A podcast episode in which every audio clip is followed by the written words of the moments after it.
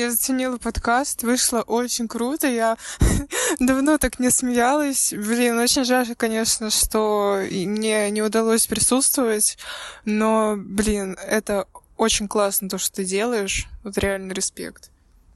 Кстати, совсем забыл, э, есть такой э, человек хороший, который тоже занимается подкастами. Его зовут Кирилл Дегтярев, и у них есть э, свой подкаст, который называется 18.00. Он доступен как минимум на SoundCloud, точно. Так что, если хотите, послушайте довольно клевый подкаст, такой совершенно спокойный, супер приятный, на какие-то рандомные темы. Короче, если вам нечего будет послушать, просто ткните на подкаст 18.00. Правда. Возможно, вы не пожалеете, возможно, вы его даже полюбите.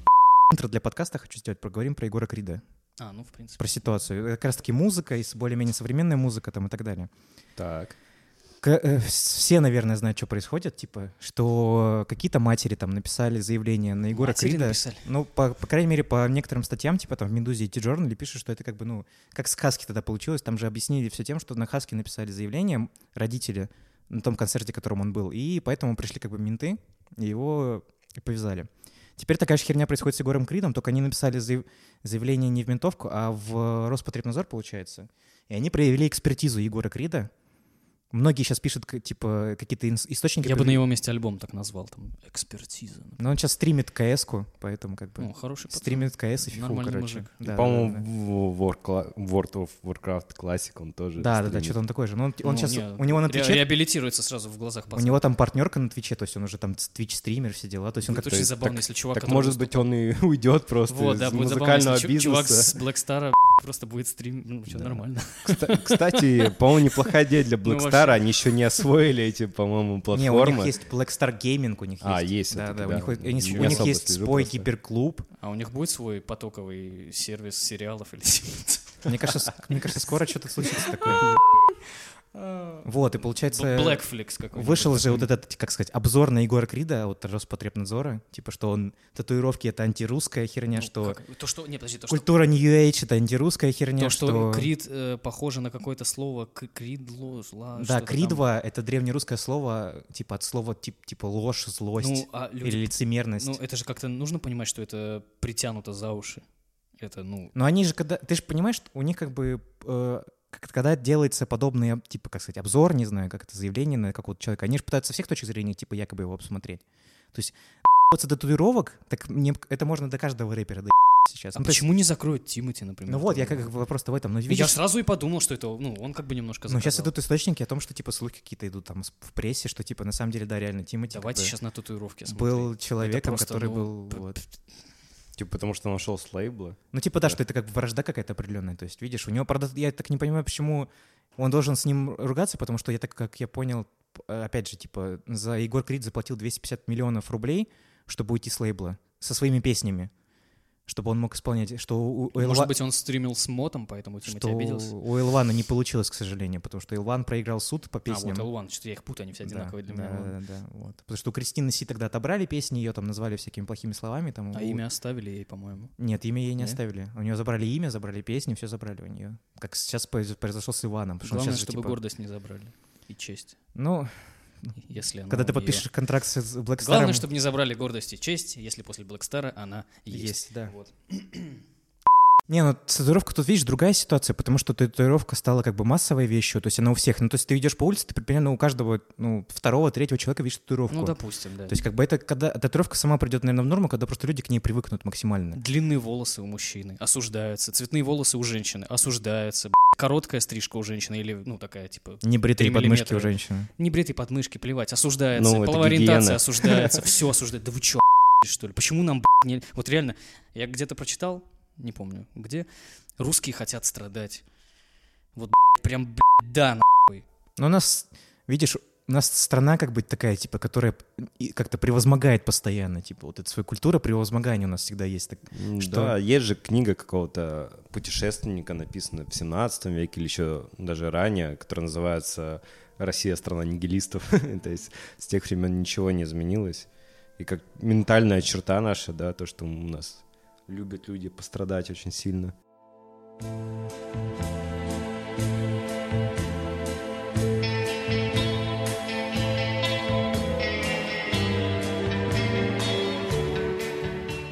Всем привет, с вами подкаст 18.00. И сегодня мы собрались, наконец-таки. Артем появился спустя два как выпуска. здорово, что все мы здесь. Да, все мы здесь сегодня собрались. С нами сегодня Алексей.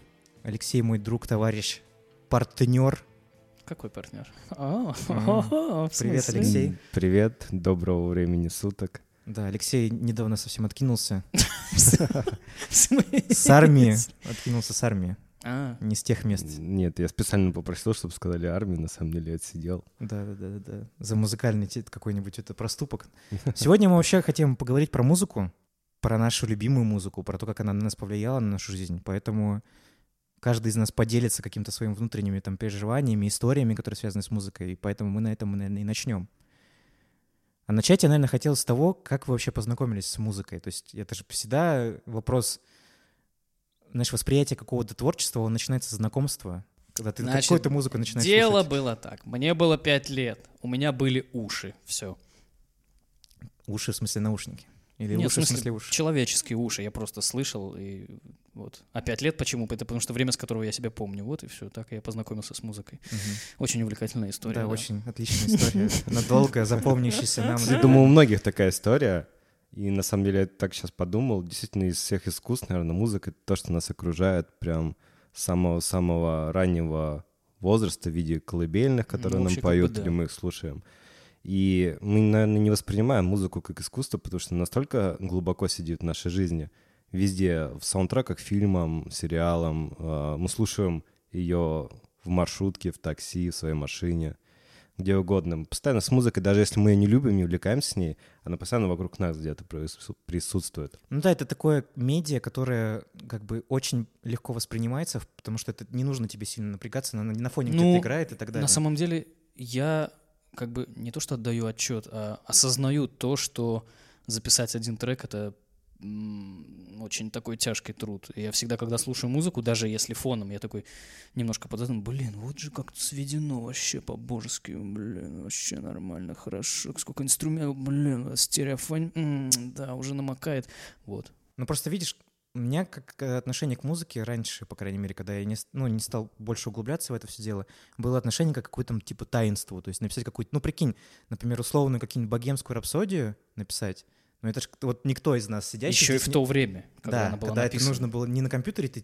себе какая-то фрутилупси или Да, облитоне. берешь там просто пам-пам-пам, все, песня готова. Да. Нет, братан. Придумать ее до того, как она была придумана. Вот То есть, именно. э, Часто мы имеем представление, что ага, можно написать музыкальное произведение примерно с такой структурой, да, хард-рок совместить с оперой.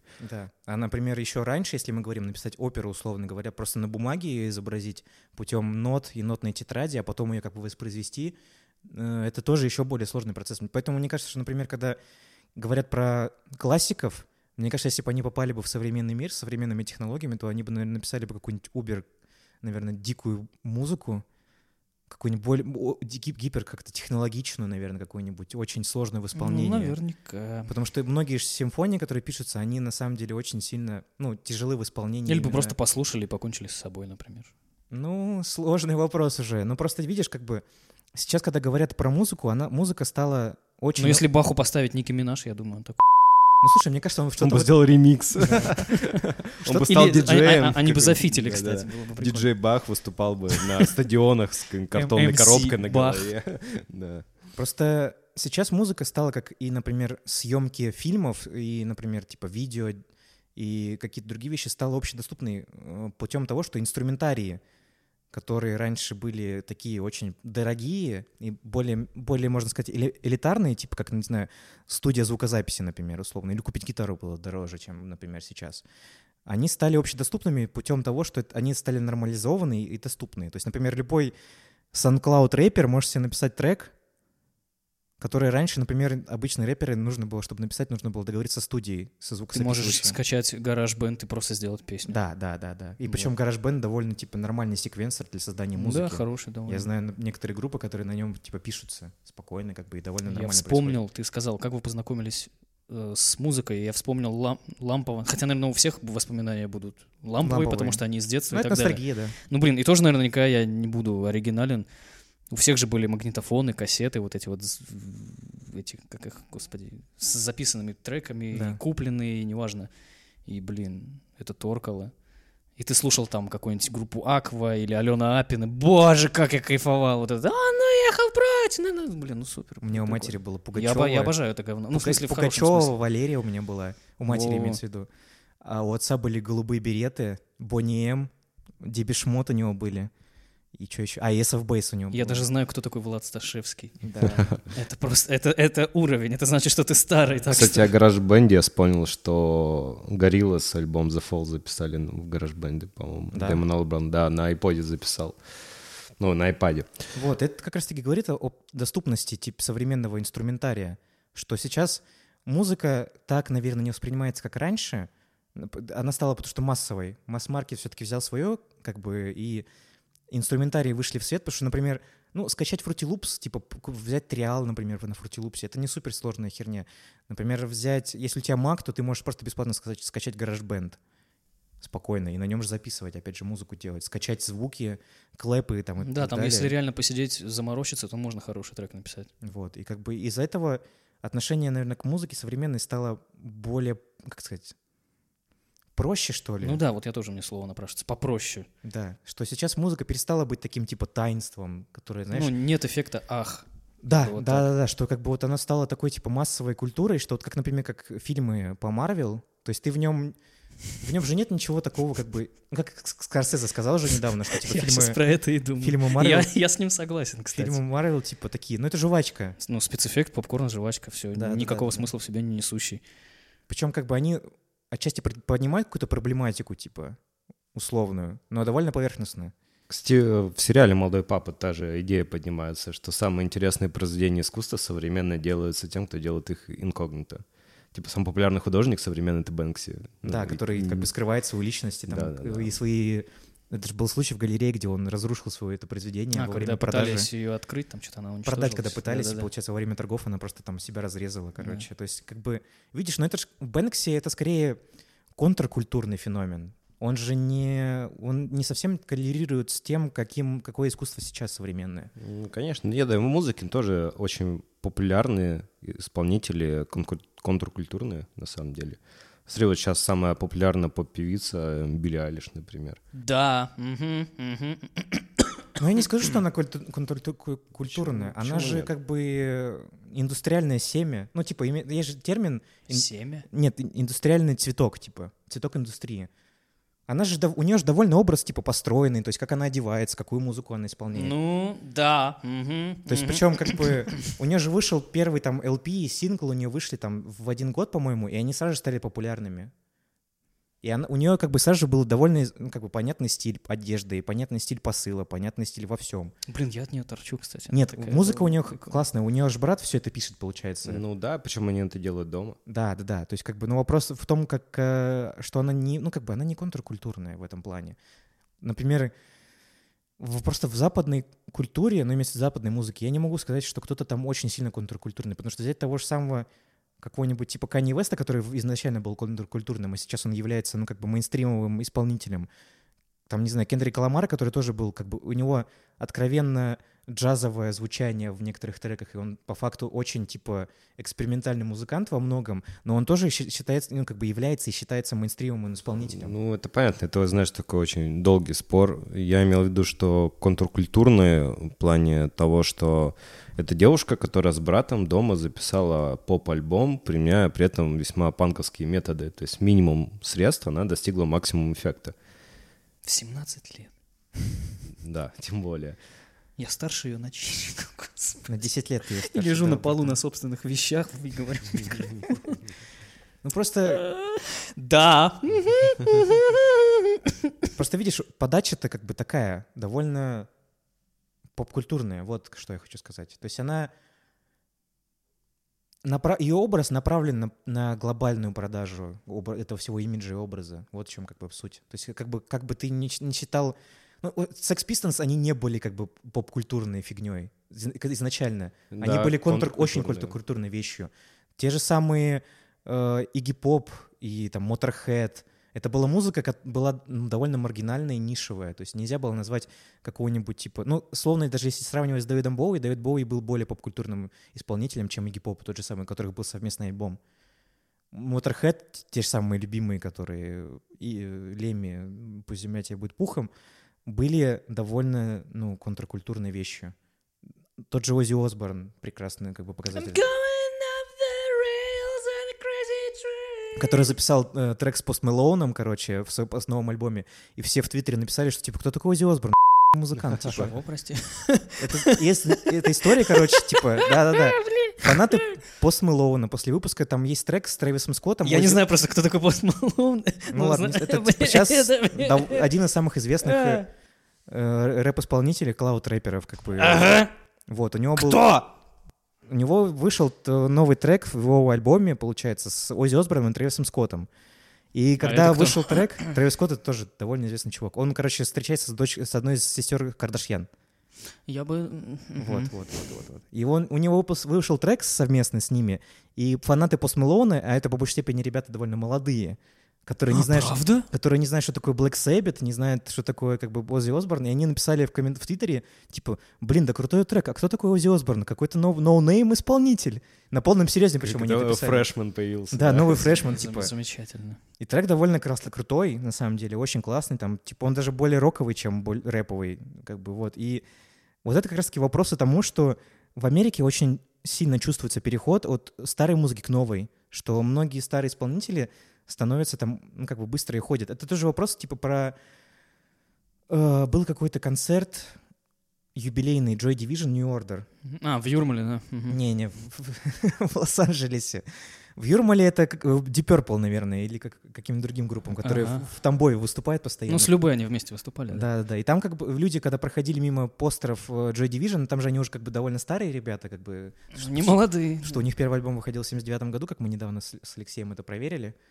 Они, они, там был э, постер, где они старые, в косухах, там, ну, под, под моло- под молодежный стиль, и все стебались, смелись, типа, что за старики какие-то, типа, типа, вот совсем, типа, с ума сошли, а потом, когда ты задумаешься над этим вопросом, блин, ребята, как бы, вы должны сказать спасибо этим старикам за то, что они, как бы, современную поп-музыку сделали по факту полностью, во многом, то есть, как бы, это их творчество было, как сказать, это даже правильно, базой для современной поп-музыки в большей степени, для большинства поп-музыкантов.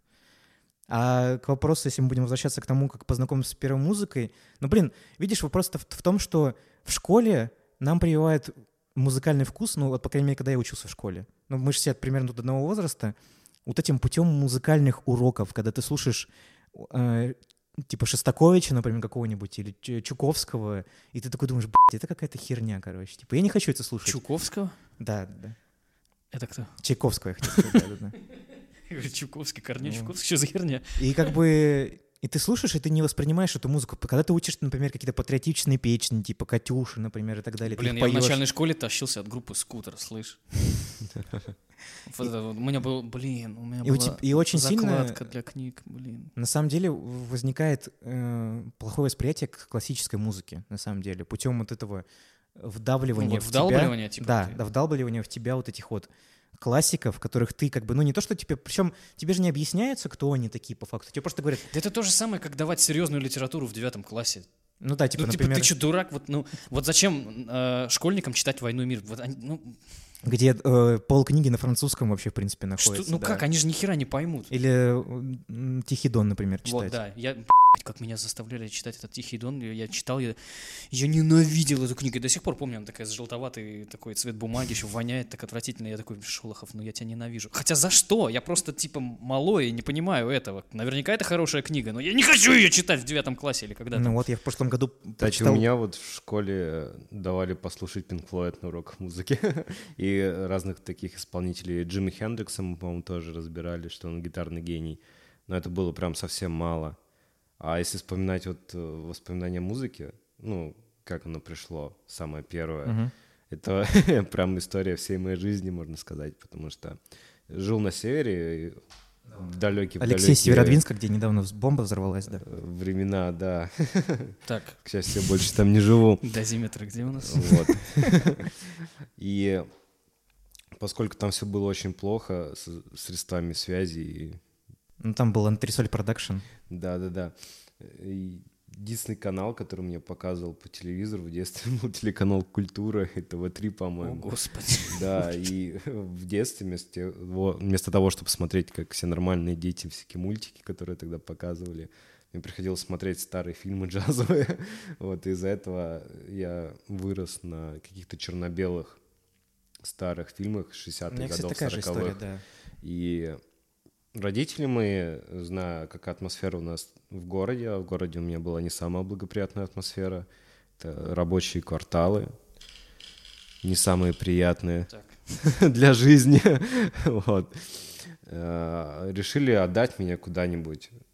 И отдали мне музыкальную школу, иначе бы меня просто улица бы забрала к себе, и я бы Вот это хорошо. не вырос бы таким интеллигентным молодым человеком. Меня тоже отдали музыкальную школу, но я, короче, до сих пор жалею того, что я не закончил ее. Вот. И поскольку я смотрел Меня вот отдали на эти шахматы. Видишь, какой я умный стал. старые американские фильмы, причем это были не мюзиклы даже, но очень похоже. Там было очень много песен использовалось. И везде был стандартный джазовый какой-то квартет или квинтет. И я такой, я хочу пойти на саксофон. И родители просто такие, что? Откуда ты это взял? Почему именно он? Почему не гитара? И- Ну, стандартные фортепиано, Фортепиано, саксофон, да, гитара. Не, ну, гитара, да. саксофон хороший инструмент. Да, не, классный. И именно из-за этого это очень странная вещь. То есть, живя глубоко на севере, где, в принципе, такой ни- никак не должны относиться, типа, Да, к джазу конечно, особенно. Типа. Ну, потому что э, саксофон — это больше, типа, джазовый инструмент, скорее. Конечно, он в первую очередь ассоциируется с джазовой культурой. Я говорю, я хочу играть на саксофоне. Причем, несмотря ни на что, у меня был хороший преподаватель, и он был хороший джазмен. Вот. Э, И так, наверное, и началось мое знакомство с музыкой вот с ранних лет. Именно я помню не по каким-то кассетам, а по фильмам музыкальным, которые я смотрел в детстве. Ну, потому И- что черно-белые фильмы, особенно 70-х, очень пропитанных. Нет, даже раньше. Раньше, 60-х, 60-е, там, 50-е Какая-нибудь Касабланка даже. 45-го года, типа. Очень-очень старые. Я даже не помню название, знаешь, я помню только образы, которые до сих пор остались у меня в голове. Вот у меня с порнографией такая же тема. Я не помню, как их зовут, название, но я помню. Ну, Там тоже неплохая Но образы всегда в голове. И э, потом уже, э, сколько я, 7 лет, по-моему, учился в музыкальной школе, причем меня дали на эстетическое отделение, то есть я не учился профессионально играть на конкретном музыкальном инструменте, саксофон у меня был как такой второстепенный. То есть меня учили всему, там, петь, танцевать, разбираться в музыке, всему по чуть-чуть. В результате я не научился ничему из-за этого. Вот. Советская школа. Да, но что самое интересное, у нас был предмет э, сольфеджио и история Ой, музыки, так. да, и мы э, там разбирали музыкальные произведения современные, то есть у нас было задание записать на кассету несколько песен, которые тебе нравятся, а группа у меня была человек из 10 или 12, я уже не помню, и каждый приносил по два произведения, и у каждого, естественно, был свой вкус. Во-первых, мы там были все немножко разных возрастов, то есть кто-то был там из старших классов в школе, кто-то помладше, ну, прям со всех, совсем взрослых там не было. И, естественно, у каждого был свой музыкальный вкус из-за этой разницы в возрасте, тем более. И это прививало такое чувство, что ты не должен слушать определенную музыку. Музыкальный мир очень широк. Ты можешь слушать все, что угодно. Да, я помню дворовые всякие споры, ты кто, типа рокер или рэпер? И Эти, это свободный слушатель, как любили говорить. Да, субкультурные вот эти. Мне, кстати, это, это всегда было очень странной вещью, особенно в детстве, когда это является какой-то очень, типа, серьезной темой для молодого поколения, типа, какую музыку ты слушаешь. А С учетом того, что сейчас очень как-то странно прошел переход того, что, ну, типа, сейчас все все слушают практически. То есть нету такого контр, как бы, борьбы э, рока с рэпом особенно сильно, потому что, как бы, ну, с учетом, наверное, потому Сейчас что... пере- переизбыток музыки, и, блин, Ты смотри, это так же, как и в музыке происходит. Мы вот говорили о Билли Айлиш, и тоже непонятно, ну, контркультурная она или нет. ну да.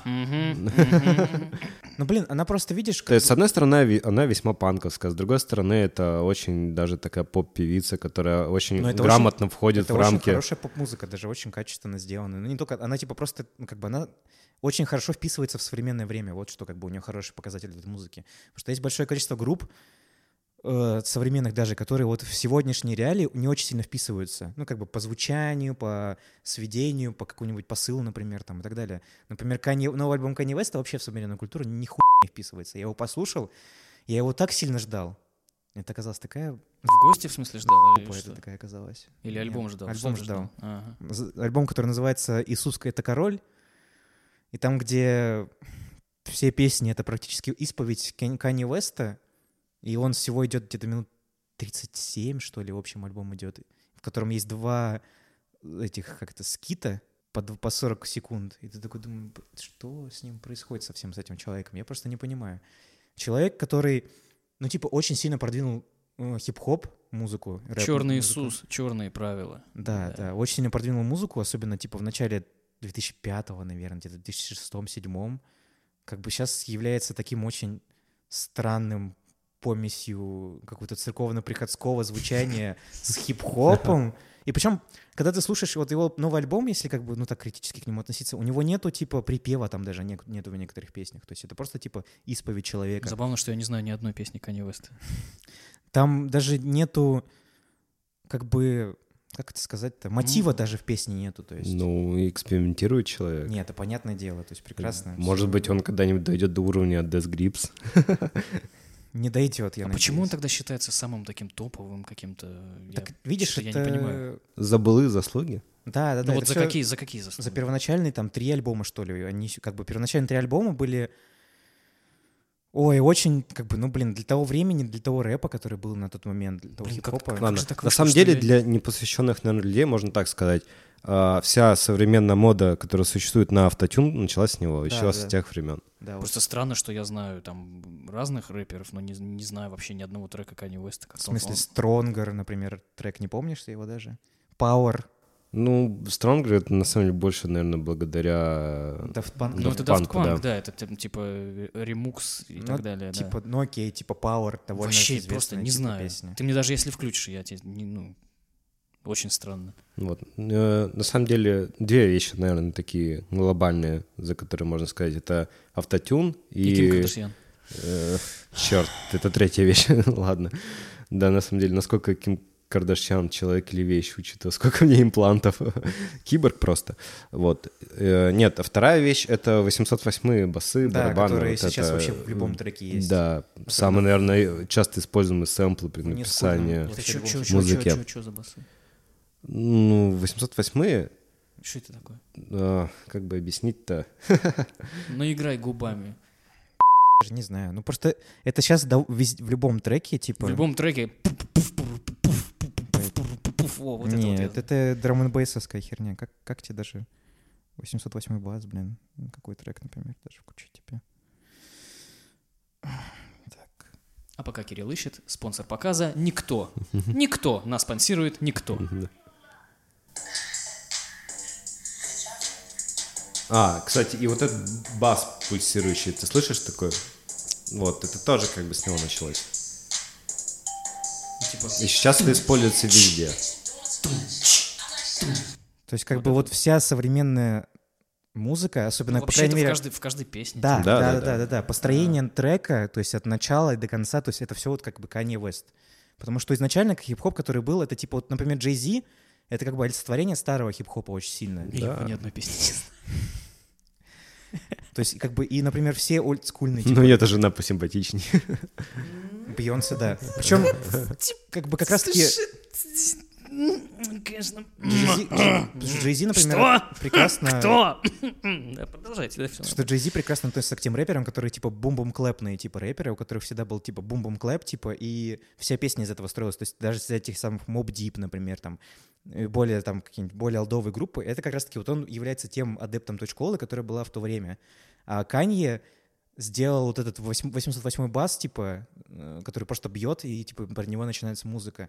Причем вот эти вот, э, как это неправильно назвать, это типа клэпы с киками, которые вот эти постоянно идут, типа чередуются mm-hmm. практически в каждом треке, то есть это типа тоже его школьный, ну типа это его как бы история. И э, вот, и в, он очень странно трансформировался просто для меня лично, как музыкант. То есть как я, ну как бы про него сказать сейчас, как про человека, который двигает вперед индустрию, ну, вряд ли. Кендрик Ламар, наверное, более двигающий человек вперед. Ну, слушай, а должен ли он? Ну, как бы он добился своего ну, типа, время. да, он свое дело сделал. И, и все. Он же человек искусства, занимается Он же не бог, наверное. Он, он считает... Ну, сын. Он Боже. себя считает greatest of all time, типа самым как бы лучшим рэпером в мире. Ну, за всю историю, то есть он себя считает. Да, я, я, бы очень сильно, я бы очень сильно с этим поспорил, потому что для меня, я даже, даже вопрос, типа greatest of all time это очень вопрос типа субъективный, потому что, например, на чем это основываться нужно? Даже, например, если мы берем типа лучшая рок-группа за всю историю. Да например. нельзя так сказать даже. Ну, лучший исполнитель среди, там, например, рэпа, ну, не, ну как? Лучший прям один? Ну, Нельзя так сказать. Не, ну потому что, например, в баскетболе все могут спокойно сказать, что Майкл Джордан лучший баскетбольный игрок за всю историю. Ну, И причем как бы он баскетбольный игрок, который не больше всех типа чемпионств завоевал. Есть э, Просто э, слишком- чувак, который завоевал 12 чемпионств, как бы, и, и он как бы есть трофей, который в его имя назван, как бы, и он довольно был как бы крутым баскетболистом. но- в мире существует достаточное количество хороших баскетболистов, и выделить одного, я думаю, сложно. Ровно как и рэп-исполнителя, или рок-исполнителя, или джаз-исполнителя и так далее. Их много, как бы. Просто музыка — это еще более субъективный, наверное, как бы спор. Ну, то есть Ну, это к- типа... к тому же, да. Музыка — это вопрос восприятия, то есть как бы с какой ты муз- музыкой вырос, такой ты типа и останешься на всю жизнь, мне кажется, по большей степени. То есть, например, я вырос типа на 50 Cent, Eminem там и так далее, то есть на такой музыке я по большей степени слушаю, продолжаю ее слушать, то есть как бы, как бы я не любил, например, блюз-рок, который очень сильно мне близок, и кантри, например, который я менее люблю, но, наверное, благодаря Джеку Уайту и его направлению, которое стало он ближе двигаться, я стал как бы более к этому лучше относиться. То есть, например, Биби Найт и Миссисипи Джон, которых я прекрасно слушаю, то есть которые являются прям настоящими адаптами типа черного, черного кантри черного блюз-рока, я к ним прекраснейшим образом отношусь. Но как бы я это воспринимаю как скорее историю музыки, чем как бы это музыка, которая прям слушать постоянно. Вот, это во- вопрос другой уже. А музыку, которую я слушаю постоянно, ну это типа New School, хип-хоп какое-то последнее время особенно сильно. Кстати, что вы сейчас слушаете, как я себя задвинул тему, что вы сейчас слушаете? Я отвечу последний. О, слушай, э, Ну, Билли Айлиш, понятно, но просто, мне кажется, она такая- нет, я, кстати, просто с ней познакомился, я не сказал, что я ее Я слушаю. бы с ней познакомился. А, У нее такие. Так, будем, наверное, честными, я просто могу открыть свои аудиозаписи ВКонтакте и посмотреть, что у меня последнее там есть. Потому что слушаю-то я очень много. У меня последнее, что я добавил, это альбом из Детройта, саундтрек.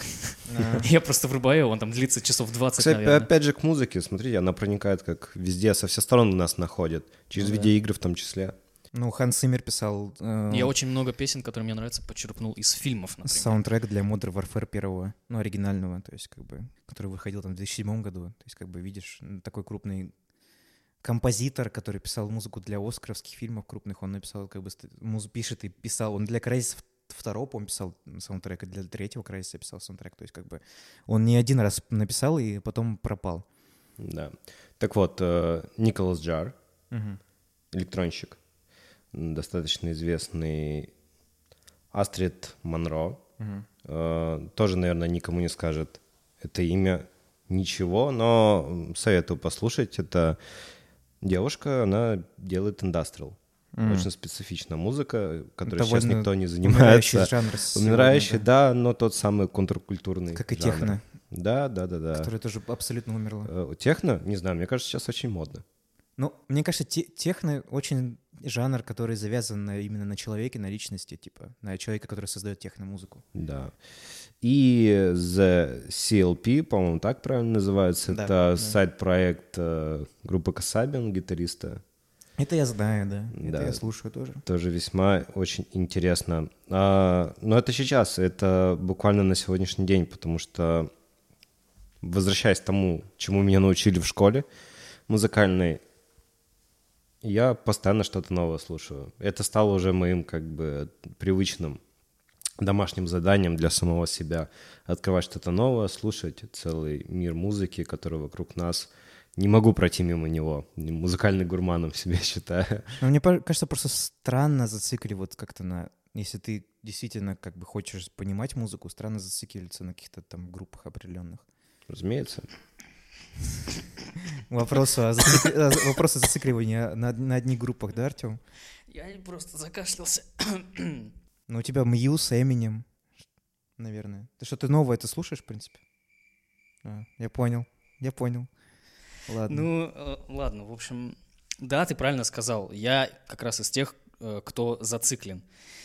То есть э, новая музыка годов так с, с там, десятых мне не нравится, я ее не слушаю. Я слушаю, там, к примеру, по 256 разу System of a Down, Linkin Park, там и так далее, и так далее, там какой-нибудь Skillet группу и так далее, и так далее. Да, Muse, типа, это самая моя любимая группа. Я просто переслушиваю их альбомы. А новые песни, которые мне нравятся, я добавляю там примерно одну в месяц. Если я просмотрел какой-нибудь сериал или фильм, мне оттуда песня зашла, я ее себе добавляю. Все, вот так вот. Очень а Мьюз, наверное, тоже старый в основном, да? Все альбомы. Все альбомы? Ну, да. это типа моя любимая группа. Я, я, я, я там слушаю все. А с новой музыкой у меня очень большие проблемы. То есть... Имеет в виду не с новой муз- музыкой Мьюз или с новой музыкой Эминема, например, условно, а с новой музыкой в принципе. Как бы вот. Ну, то есть вообще, я, я реально с десятых годов, где-то с 2009, наверное, даже ничего вообще не слушаю. То есть вы мне там скажете какие-то, вот вы сейчас говорите, я просто сижу такой, о чем они говорят? Вообще, я, ну, ну, к не, сожалению... ну, кстати, исполнители-то не, не новые весьма, о которых ну, я да, говорил. Ну, вот ну да. Просто мне, они, мне Кирилл там был двое из них любит весьма андеграундные. вот. скидывать, и не только он, мне постоянно скидывают песни, я такой слушаю там и молчу. Мне спрашивают, ну как? Я такой, ну, ага. Мне Это- говорят, ну ты Я такой, ну что я сделал? Вот. Да нет, в этом нет ничего плохого, на А самом меня деле. осуждают за это, кстати. Серьезно? Я просто Не, на самом деле меня все осуждают за то, что типа, да вот ты ограниченный, ну, Нет, да, я, не, не типа не с точки зрения ограниченности, просто типа мне кажется, что современная музыка типа очень крутая. Ну, хорошо, для меня нет. Вот. Все, твоя, Ну, твоя вот. же ну, твоя да, позиция. как бы да, но просто меня за это осуждают.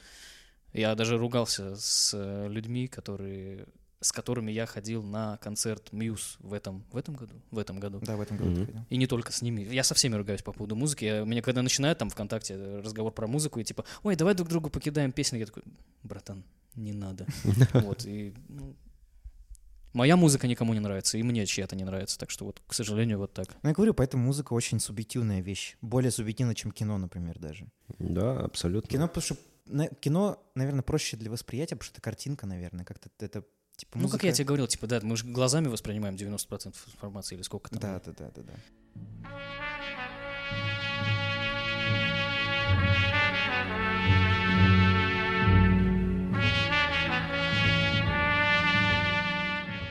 Так, ну что, давайте перейдем, наверное, к обсуждению типа групп каких-нибудь своих любимых. Кто я, наверное, начну. У тебя, в принципе, понятный посыл, типа Muse, Эминем. Muse, Эминем, ве- весь этот ранний корешевский West Coast, где доктор Дре с Snoop Dogg, вот эти все. Да, то есть у него довольно, типа, понятная позиция. Мы, Но- об, мы об этом, кстати, говорили. И, блин, System of a Down анонсировали свои вот эти вот выступления в следующем году, но там нет пока Москвы. Если будет в Москве, я поеду просто побегу нахер. Кстати, на самом деле, это интересная тема. Ну, слушать таких мастодонтов, потому что в любом случае они за собой открывают каких-то других музыкантов, артистов поменьше. И вот, допустим, когда мы сейчас будем говорить о группах любимых, да, которые больше всего повлияли на нас, возможно, э, ну, лично у меня они, это весьма, как сказать, э, знаменитые музыканты, и них знают многие, да, те же Мьюз, там, э, если мы будем, ну, это не мой пример, да, а К вот, сожалению, как не твой, многие. Тём, да, да. Не, на Вот. самом блин, мне кажется, Muse, Muse довольно, Не. типа... Или как ты про West Coast тоже сказал, да, в которых ну, состояло много всяких различных тот же- рэп-музыкантов. Тот же самый Кендрик Ламар, как бы. Да, да, а за ними стоит э, огромное количество других музыкантов Ну да. поменьше. И просто крупный музыкант, он за собой тащит вот этих поменьше. Вот и все. Я И просто дальше знаю, уже от тебя зависит. Ну, ты захочешь в этом покопаться, в этой индустрии, в этом жанре, ты найдешь для себя еще очень много еще интересного. Ну, я Либо пробовал тебе хватит, знаешь, деле. такого э, монстра, се- сегрегатора, который собрал себе все самое лучшее из той музыкальной Ну, общности. вот видишь, да. у меня просто как бывает, я цепляюсь за какие-то определенные вещи. То есть, например, мне Эминем нравится его чисто вот голосом, например, и то, как он читает, то есть так агрессивно, как-то дерзко, вот, вот прям вот цепляет. Я могу даже не понимать, о чем он читает, потому что он так быстро читает, что я ну, не понимаю. Но меня цепляет, вот, например, его голос. У доктора Дре мне нравится, вот, блин, музон, он прям просто пипец. Весь альбом, я этого не, не устану повторять. 2001 называется альбом. Это наивеличайший, сука, альбом вообще за всю историю Да, планеты. Это, аминь, это согласен. замечательный альбом. Какой Эминема The Eminem Show, так вот примерно и у доктора Дре. Это, ну, просто не любить хоть одну песню оттуда, это невозможно. Ну, так давай, наверное, начнем с групп. Кто? Я, ты. В принципе, мы с тобой обменялись как бы нашими группами. Мы-то, в принципе, знаем, какие у нас с тобой любимые группы. Ну да. Давай я, наверное, типа, начнем. Я назову третью, наверное. Ну, блин, вообще сложно говорить, типа, третья группа любимая. Потому что у меня первые два места постоянно скачут очень сильно. Потому что Это очень борьба с ностальгией и борьба с, типа, с чем-то радикально новым таким направлением. Но третье место у меня Crystal Castles. Это канадская группа, которая была основана в 2005 году э, двумя людьми, мужчиной и женщиной. Сейчас, это, сейчас женщина, которая была изначально в составе, она ушла из группы, Элис. Э, там есть, был скандал с э, тем, что ее избивал якобы второй основатель группы. Вот. Ну, блин, это очень крутая электронщина. То есть это крутая электронная музыка, которая очень хаотичная. Она очень с нетрадиционным вокалом, с радикальным скорее, с экспериментальным посылом на самом деле. То есть очень прикольный посыл, очень прикольное микширование, в принципе, треков. То есть это может быть как и чисто, как в первом альбоме были чисто синтезаторные вещи какие-то, и как в третьем альбоме чисто более направленные на современную более музыку, например, какие-то вещи, то есть как э, тоже 808 бас у них там появился в каких-то треках, то есть начал появляться, по крайней мере, то есть э, у них там в третьем альбоме не использовали, типа, записывали треки с первого раза, то есть если они трек первый раз записался, то есть так они его оставляли, например. То есть, но, опять же, я не могу сказать, что Crystal Castles — музыка, которую, которую я могу всем посоветовать. Как ты считаешь? Это музыка, это музыка, которая, типа, очень такая, опять же, нишевая, наверное, так скажу. Но очень нишевая и не для прослушивания каждый день, да, точно. Да, да.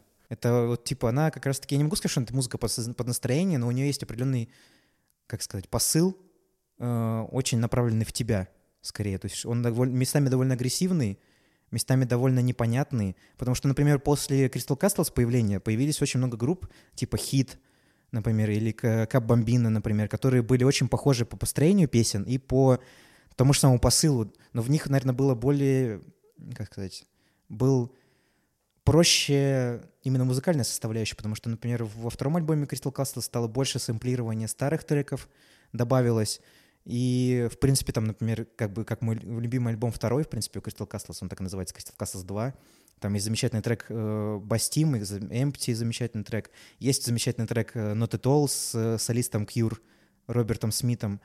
Э, то есть как бы группа, которая создалась очень хаотично, потому что э, как бы музыкант, который вот именно, я, к сожалению, не очень помню его имя, э, он записал голос э, Элис в тайне, записал э, Элис Парадайз, первый трек, сингл, который был, выложил его, он стал популярным, но она сама про это не знала, как бы, что это так произошло. Потом, да, они стали набирать обороты и так далее. Три моих, наверное, любимых Альбом я сказал, что второй любимый мой сам альбом. Три, наверное, три, три любимых трека — это Not in Love, как раз-таки с Робертом Смитом, Empty, тоже со второго альбома. И... А ты можешь забурить потом какой-нибудь э, плейлист, кстати, ты же мутишь. Да, я как раз-таки собирался. Со всеми и песнями. Vanished с первого альбома, очень крутой трек тоже. Всем С первого. советую. С первого. С первого? С первого. Да, С это первого. типа довольно новаторская, как бы можно даже сказать, поп-андеграундная музыка. Вот как я хочу это даже выразить. То есть она довольно экспериментальная. Вообще, в принципе, я не могу назвать вот в этом троке группы, которые не были, и исполнители, которые не были экспериментальными даже, это вот так могу сказать. То есть, потому что стандартная музыка, которую я сейчас слушаю, я к ней не отношусь как к музыке, которая что-то двигает вперед, а просто как к музыке, которая хорошо ложится на современное время. Вот, и это как бы мое третье место, оно, наверное, как сказать-то, которое, наверное, с последними альбомами становится потихоньку, как сказать, более, более шатким, потому что последние альбомы мне показались довольно очень архаичными. Вот. Но это, наверное, сказ- опять же сказать, потому что таких групп, как Crystal Castles... Мне кажется, смена вокалистки еще поменяла. Да, да, да. она- она не Повлияла, вернее, на это Да. как бы химия ушла, вот это определенная. Вот, и как бы групп таких больше стало, как, как Crystal Castles похожих, которые делают более, ну, наверное, более современную музыку, более подходящую для современного времени музыку. И, наверное, как-то она так теряет позиции в этом рейтинге, в моем условном, но пока что остается в нем за счет вот этого огромного багажа, который она оставила за собой для меня лично. Вот, давай, наверное, твое третье место начнем. Поговорим. М, Третье? Да. Ну, имеет... с, с конца, да? Да, с конца начинаем? начнем. А, тогда я назову такую группу, как Джа Мираквай. Вот. А, несмотря на то, что большую часть своего времени я слушаю музыку так называемой британской волны, инди-рок, что-то из 90-х, Ну, 80-х. типа Оазис какой-нибудь, там, Ну, Касебиан, э, Да, я начинаю даже с более ранних групп. Libertarians, как эта группа называется? Libertines. Да, Libertines. Да. Ну, их в меньшей степени, но большая часть музыки — это... Вообще, я поймал себя на мысли, что в основном я слушаю британцев. Э, начиная там от Дэвида Боуи, заканчивая действительно кем-то из э, современных. Например, ну, есть э, такая группа, которая очень близка к Джимми Роквай по самозвучанию, это Jungles, по-моему, Да, Jungle. Да, да. Э, тоже играет acid джаз, ну, современный джаз, э, Ну, но уже больше, они наверное, современные. Электронные, наверное, Да, направления да, больше. да, да, конечно. Вот. И тоже они британцы. И все самое интересное, что я для себя нахожу, почему-то сделают британцы. Очень странно. Они потому что хорошо делают. Да. Например, Хотя- есть прекрасная группа Slaves, которую я сейчас слушаю. Это такой панк-рок очень современный Да, довольно-таки. да, да. Который you, you look unwell. Да, да, да, да. Э, Да, да. Вот. И почему Джимми Роквай? Потому что для меня вообще в этом топе будут группы, которые, возможно, сейчас я даже ну, не слушаю, редко к ним возвращаюсь, но они повлияли на мой музыкальный вкус или вообще открыли для меня, как для человека, как для личности, что-то больше, чем даже музыка. И Джамерквай на третьем месте, потому что они повлияли на меня, скорее всего, только с музыкальной стороны. Они для меня открыли мир поп-музыки. Ну, это очень, типа, крутая поп-музыка. Очень качественная, Да, очень конечно. качественная. То есть в ней... На самом деле, вот если слушать, в ней много, типа, джазового мотивов, на самом деле. очень Там много экспериментов с другими жанрами. Да, да, там много совмещений, потому что, например, если брать типа старые альбомы, когда и I'm Going Deep Underground, например, песня, которая была саундтреком для Годзилла. фильма, Годзилла, да, это довольно типа, ну как бы это даже очень сложно назвать поп-музыкой, да даже джазовой музыкой очень сложно. Это такая очень странная техноэлектронное направление, короче. У него, у них было такой период времени, когда Ну, да, у них очень много ремиксов, они сами делают ремиксы, насколько я знаю, включают на свои альбомы. Вот. И как раз-таки мы говорили немножко ранее о каких-то таких э, стереотипах музыкальных, которые есть у слушателей, особенно которые были раньше, когда люди там делились на субкультуры. На самом деле я тоже проходил через этот период, и э, знакомясь с музыкой, я расширял границы для себя. То есть, начиная слушать какой-то там э, дурацкий русский рок, э, ты постепенно борешь... Да-да-да-да. Просто мне что-то сегодня плохо. Было это давно и неправда. да, да, да. Вот, э, как у нас всех... э, все идет по плану, как говорится. да. Да-да-да-да.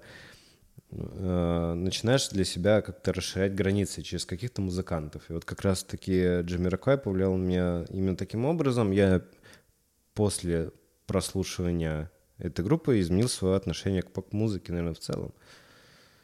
Как таковой.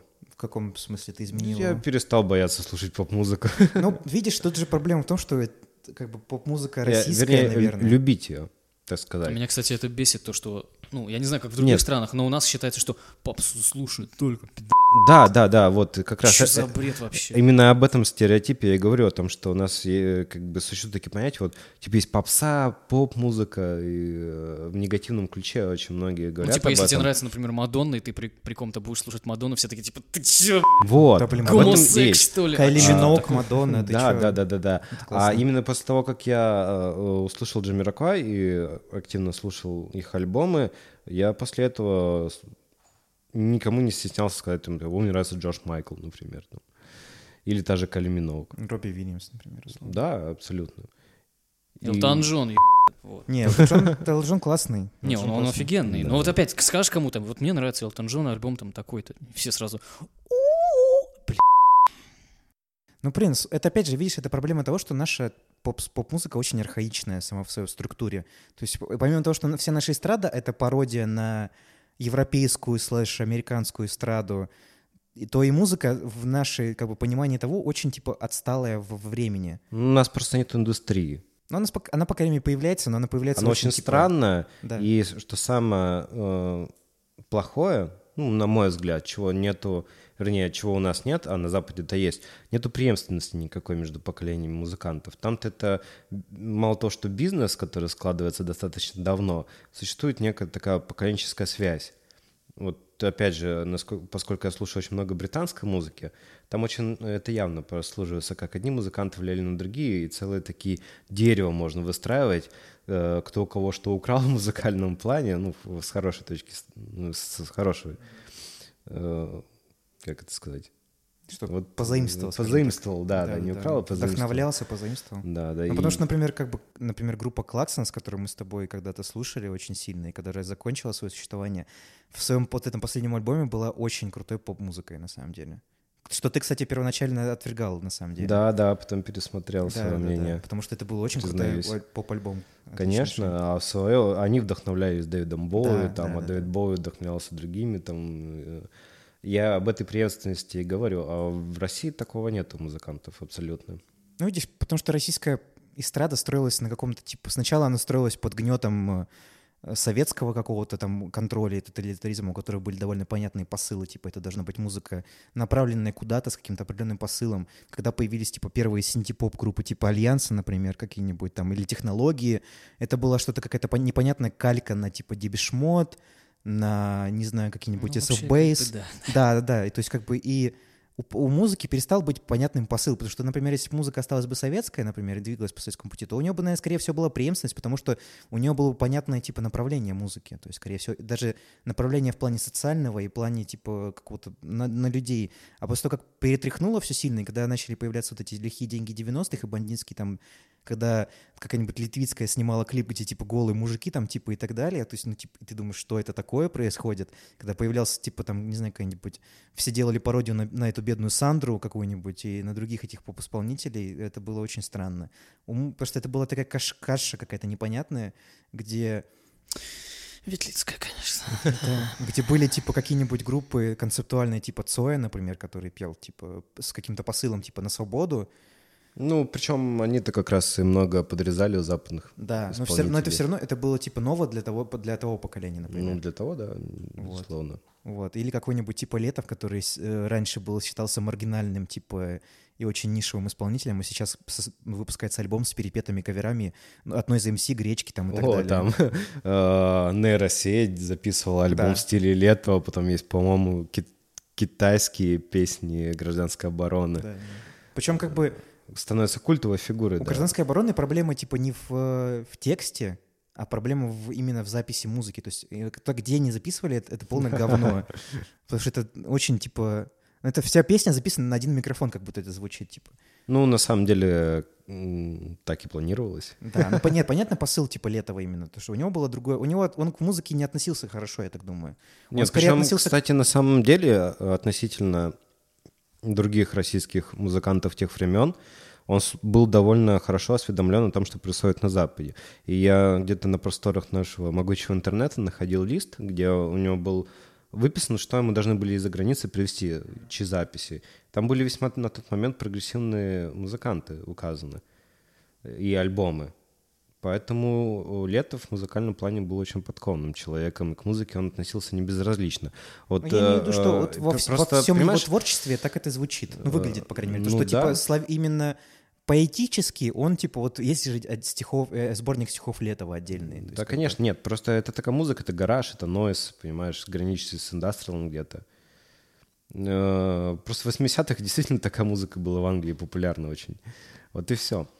А других российских музыкантов не уважал, потому что они немножко там застряли в этом. Самоповторах и копаниях там и так далее. Да, но это уже вообще отдельная история, да. отдельный Ну- разговор.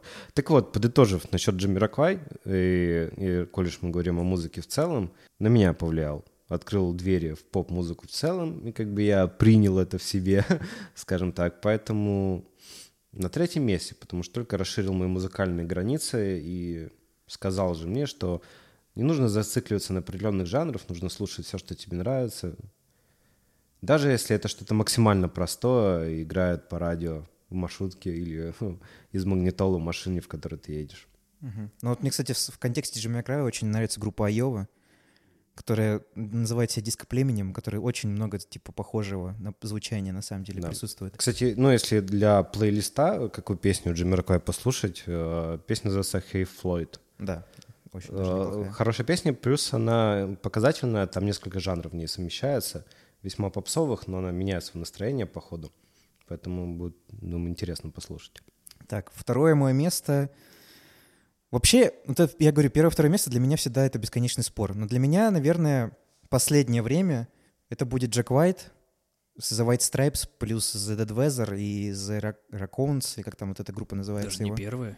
Нет, он не, не будет у меня. С, последним, с последними его альбомами это далеко не первое место. В общем, с Джек Уайтом каким образом я познакомился? Я начал слушать очень сильно... Заходит как-то Джек Уайт Не, в бар. не. Ну, во-первых, кстати, заходит Джек, бар, э, Джек Уайт в бар, это типа история про то, как он выступал в Калининграде в 2005 году. Есть знаменитая история, как типа мы не знающие молодые ребята, которые там, не знаю, жили в Калининграде, пропустили, ну, наверное, кто хотел, тот сходил, но мы тогда на тот момент пропустили. Я, Я еще тогда не жил здесь. Я, я тогда, да, я тоже здесь в Калининграде не жил, я жил в Балтийске тогда еще. Вот, я начал слушать Led Zeppelin очень сильно, стал слушать альбомами прям захлеб. И я посмотрел прекрасную документалку This is Loud, в котором присутствует э, Джек Уайт, Пейдж и как-то гитарист Юту. Не помню, как его зовут. Эш. Да, да, да. Кстати, Юту для меня всегда загадочная группа была. Я не знаю, как, как эта группа стала такой популярной. Для меня было очень загадочно, когда один раз, один раз, блядь, когда-то проснулся, а у меня в телефоне а- а- очутился альбом YouTube, Да, это когда, когда, их всем закачали. Apple Я подписала такой, контракт, чё вообще типа, херня? у меня до сих пор он там валяется. Кто вместе- это такие, да? Да. Я типа, как, взломали, взломали. Вот, про Джека Уайта что хочу сказать. Он довольно, опять же, он довольно экспериментаторский-то музыкант, особенно в своем подходе в плане создания блюз-рока и вообще, в принципе, гитарной музыки. Он входит в топ-100 гитаристов современности. То есть он занимает там, по-моему, 50 какое-то или 40 какое-то место, я не помню. Это довольно такие, типа, подробности уже, которые вы можете сами посмотреть в интернете. Что мне в нем нравится? Мне нравится в то, что э, его звучание, оно как-то, как сказать правильно это... Ой, заставляет тебя как-то обратить на него внимание. То есть он э, человек, который сам говорит, что он основывался на старой, типа, по старой блюз-му- блюз-музыке, типа 70-х, 60-х, которая черная блюз-рок музыка, то есть это Ми- Миссис Джон, Биби Найт э, и другие вот эти вот ребята, которые занимались таки- э, продвижением этой музыки. А блюз-рок — это всегда был музыка, которая рассказывала про твое бытие, то есть про твою жизнь, какая, какой ты сталкиваешься, особенно в своих основах. Потому что, например, Миссисипи Джон, почему я про него так подробно рассказываю, потому что он является как бы одним из основоположников черного блюз-рока, ну, в принципе, блюз-направления. Он во многих своих текстах писал про то, как он живет в своем, типа, деревне, в своем городе. То есть он, во-первых, мало переезжал человек, в принципе. То есть... И вообще музыка блюза — это музыка, типа, грусти, страдания, какого-то переживания, потому что блюз-рок особенно сильно продвинулся в, в 60-е годы, во время кризиса в Америке, в такой где-то период. И вот Джек Уайт как раз-таки является очень, как бы, таким хорошей преемственностью перехода от э, тоему блюз-рока к этому. То есть это было Но хотя с приличным временным разрывом. да, очень даже приличное время жизни. Потому что, например, то исполнение, которое было ранее, у него совре- от- от- именно блюз-роковое, оно кардинально отличается от того, каким вот, типа, были первоначальные The White например. То, что, вот, например, и сейчас он делает сольные какие-то песни, это вот как раз-таки ближе к тому, какому я себе представляю кантри и блюз-рок в американский. То есть, ну, причем это также, если говорить про кантри, то это довольно очень крутой кантри, потому что, например, кантри, которое слушают в Америке, типа попсовое, типа Брюс Спрингстин, да и так далее, это очень попсовое кантри, то есть оно такое, вот это как шансон российский, например, условный, который у нас очень сильно популярен, э, который с французским шансоном никакого, в общем, никаких как бы общих черт не имеет, потому что французский шансон это совсем не про это, как бы, как бы это не хотелось многим любителям шансона говорить. Также и то, что делает Джек Уайт, это совсем не про тот блюз-рок, который вот во многих головах людей представляется. То есть это довольно рваная гитара, это местами панковский посыл в некоторых треках. То есть это очень простые барабаны, с одной стороны, которые как бы на, на самом деле даже иногда раздражать начинают, как настолько они простые.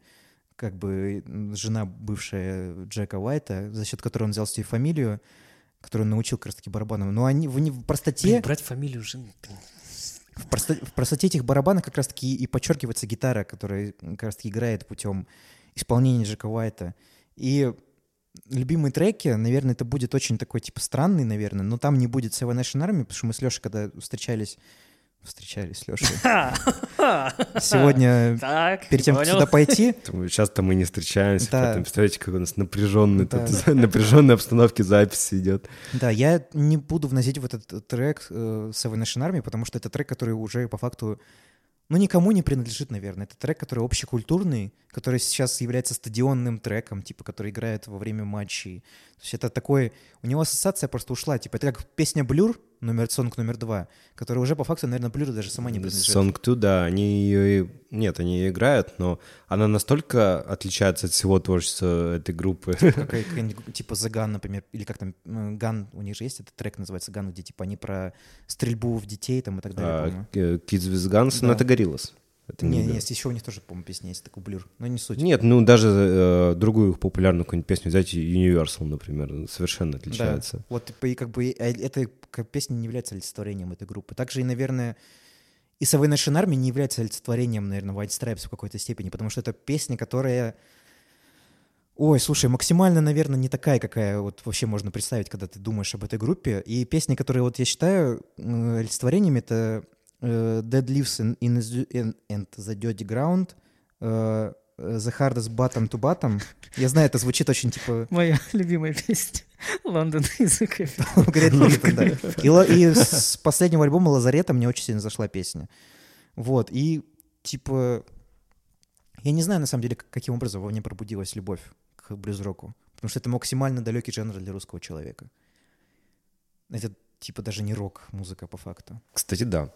Также странно там, почему Боба Дилана в России люди там слушают, Боб любят Дилан- его.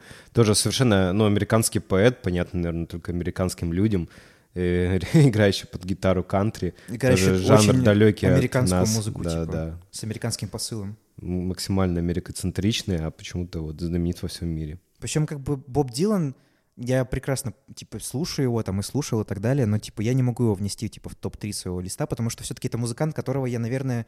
Вот проблема в топ-топов того, что люди вносят обычно в, топ, в топы музыкантов, которые, типа, они не видели, наверное, или не, не про- протекали их история во время твоей жизни.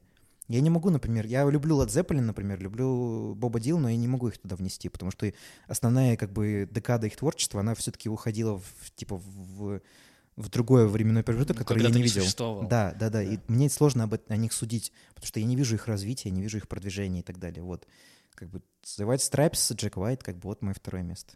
Черт, я знаю только две песни. Песня, которую нельзя называть, и Conquest. Все. Conquest прикольная песня, да. Там клип классный. Она офигенная. Мне еще клип нравится. Мне, мне еще нравится песня I think I smell red. Короче, типа, я, я чувствую, я почувствовал крысу. У нее очень прикольный подтекст, типа. Вот.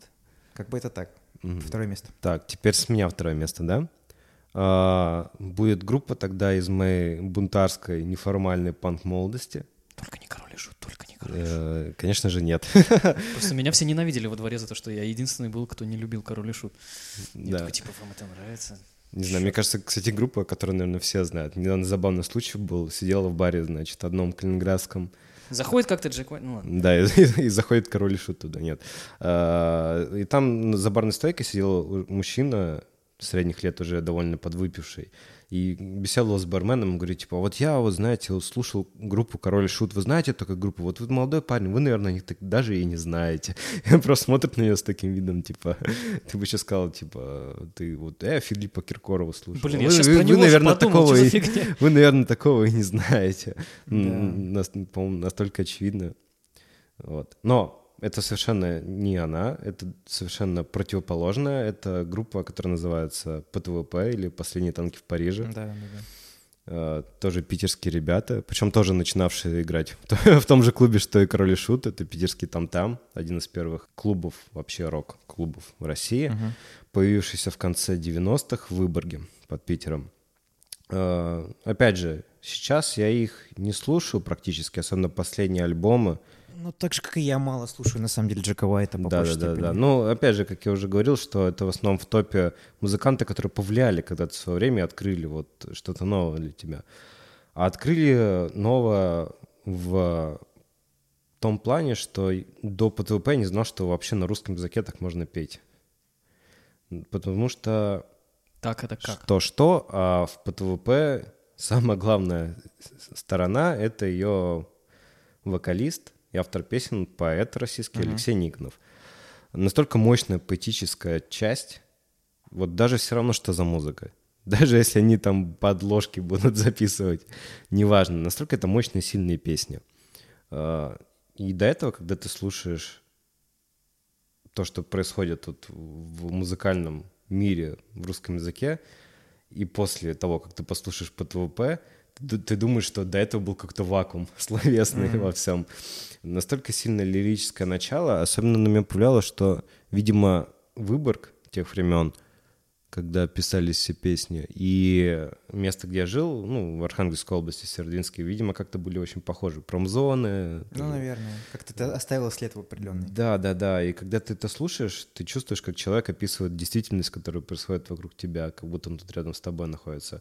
Очень сильно на меня повлияло. Ну, это то же самое, как, например, Летов, от, от, ну, типа, сейчас очень плохо транслируется в современную культуру. Я не знаю, я просто почему много, о нем говорю, потому что он довольно сейчас, типа, стал ангажированным, скажем так, исполнителем. Вот что хочу сказать. И он у многих людей скорее э, остается в, типа в памяти как человек, который типа ассоциируется с хтонью типа российской. Да, очень интересный процесс э, происходит. Хотя многие забывают о том, что он поддерживал МБП в свое время, да, да, да. а под конец своей жизни ему вообще стало на все все равно, он Совсем просто сидел привык, тихо дома с кошками и не а знаю, а сейчас он, употреблял типа, ли он что-то, не буду а наговаривать. Сейчас он считается таким, типа, прям революционным музыкантом, который многое сейчас ассоциируется с современной повесткой там и так далее. Да, да.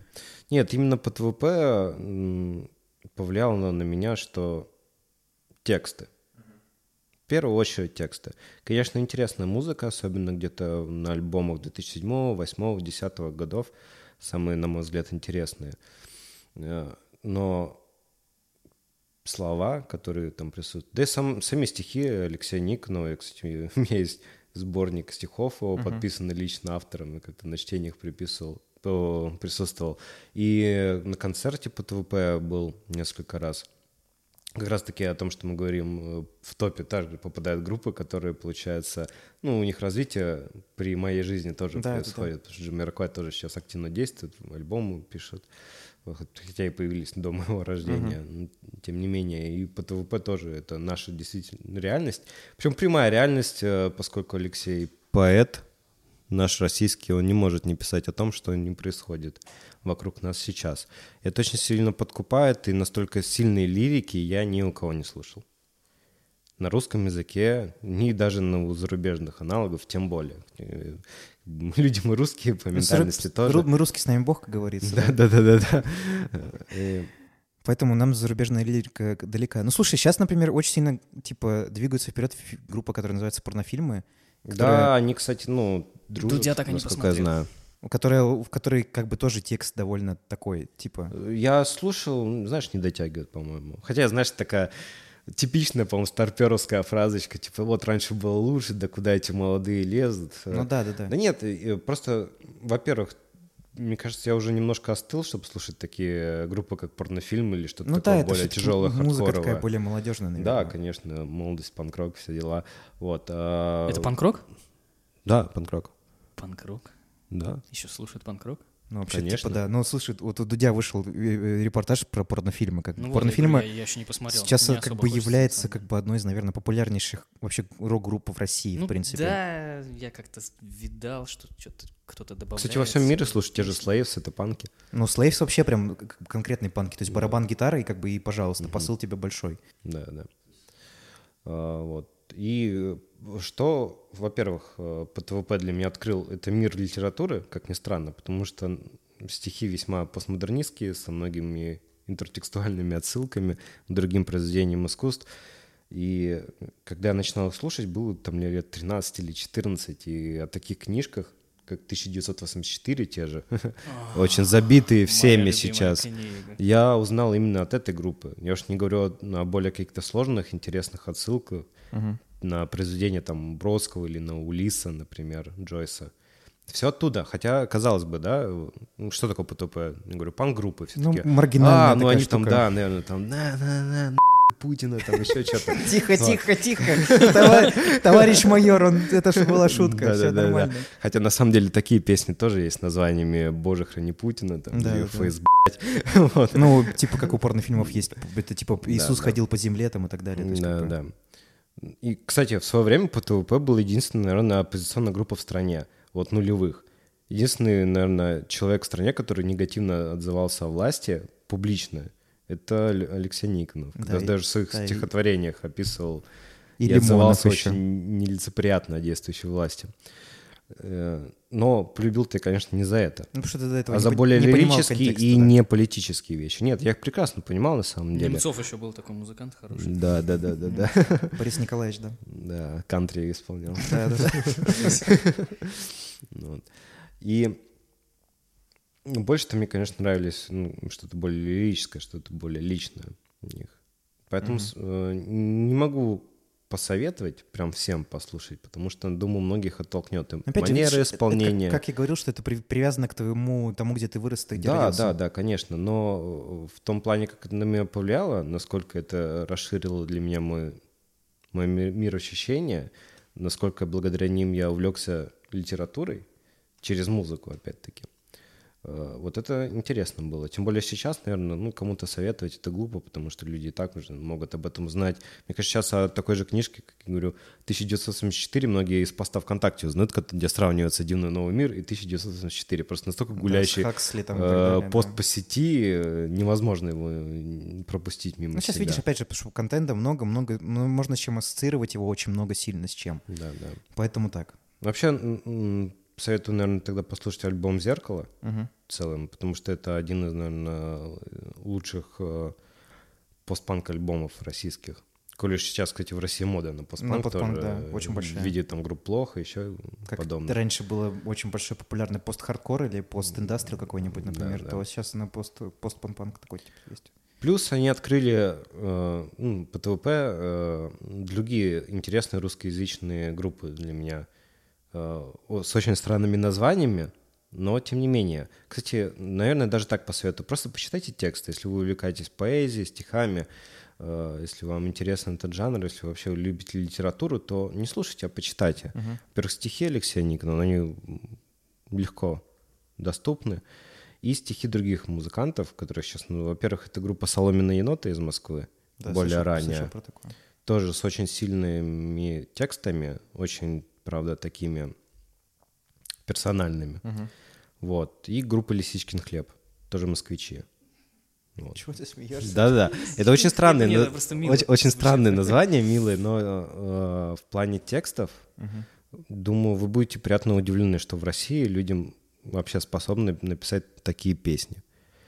Потому что процитировать не могу, не буду. Пусть это будет интрига такая, да. Если вам действительно станет интересно, просто почитайте. Не обязательно слушать. Вот. А для трек-листа, который мы составляем, все-таки, наверное, добавим по ТВП «Все зря». Вот эту песню. Чувак, ты о чем ты смеешься? Есть группа Дом престарелых Я не аутистов. смеюсь, я имею в виду мило звучит. О, есть группа «И друг мой грузовик» Да, называется. кобылы и тупоглазая жаба там Да, и так «Два далее. идиота и автобус» есть. Да. Такая группа. И тысячи их. Да, потому что у российских, у российских групп название на самом деле очень прикольное. Да, да. Вот. А, кстати, наверное, более современный кто-то, кто ну, тоже пришел из мира панк-музыки, тоже через ПТВП, ну, после которых я стал следи- следить за более-менее интересными исполнителями. Это вот группа «Рикошет». есть. Они, правда, распались, записали два или три альбома. В плане текстов тоже очень-очень даже стоящие. Поэтому, если вы любите покопаться в смыслах, действительно, есть люди, которые в основном Кстати, опять-таки, в России, мне кажется, и поэтому больше там рэп популярен, потому что у нас музыка в словах все находится. Если люди любят покопаться в текстах, почему бы и нет? Потому что в- именно в плане того, как у нас пишут песни, особенно современные поп-исполнители, это проблематично. Мгм. Я, кстати, опять-таки сейчас завершу мысль свою. А, Почему у нас есть там какое-то пресловутое деление на поп-музыку и попсу-музыку? Типа попса — это вообще что-то второсортное, плохое, ну, с плохим вкусом, а поп-музыка там это что-то хорошее, да? а Да. мгм, мгм. Да-да-да. Вот. Э, Почему-то в России у нас нет хорошего поп-исполнителя, да, который написал бы интересную аранжировку с интересным текстом. У нас, если говорить о кричит каком один Киркоров сейчас.